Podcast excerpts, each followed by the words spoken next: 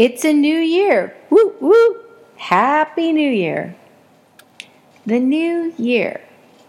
Before jumping headlong into 2019, we are wise to take a moment to consider the year 2018.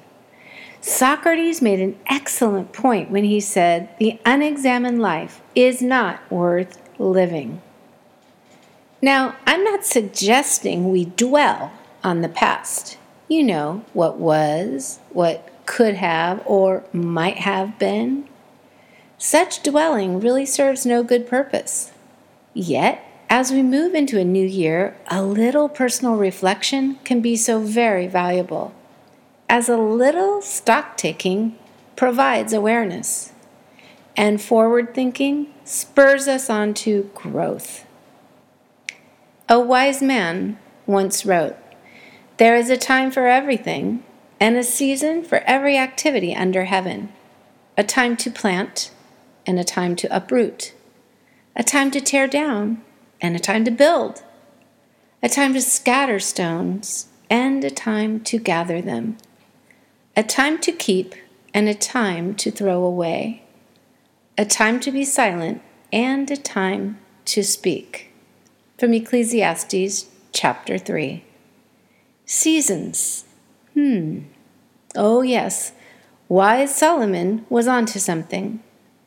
Let's take a time, a brief season, if you will, to reflect. If you're looking at this, or you can go to the written morning briefing, you might want to print it out.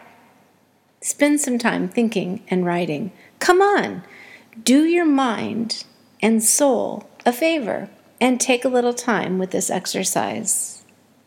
First, what were the highlights, the joys of 2018? Blessings? Can you name some? What were the struggles, the trials faced? Anything that caused you great pain? Write it down. Think about it. How about growth in the year? I'm sure there were areas of growth. And is there anything you need to, as Solomon said, tear down from your life? Let go of, turn away from?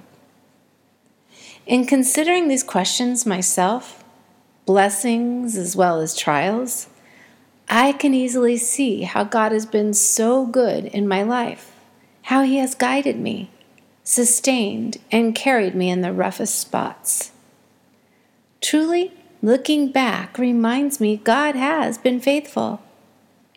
I have to admit, if I did not take this time to take stock, to write things down even, to reflect, I could easily just say, oh, 2018 is behind me now, and kind of leave it in a heap of memories forgetting so many sweet times.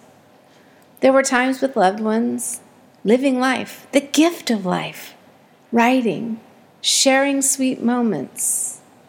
In truth, so much of life that was lived. Now, my friend, no living in last year, no staying there or continuing to look back over your shoulder or regularly looking in the rearview mirror.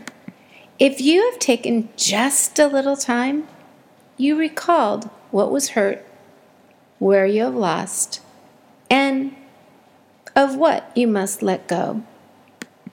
The new has come.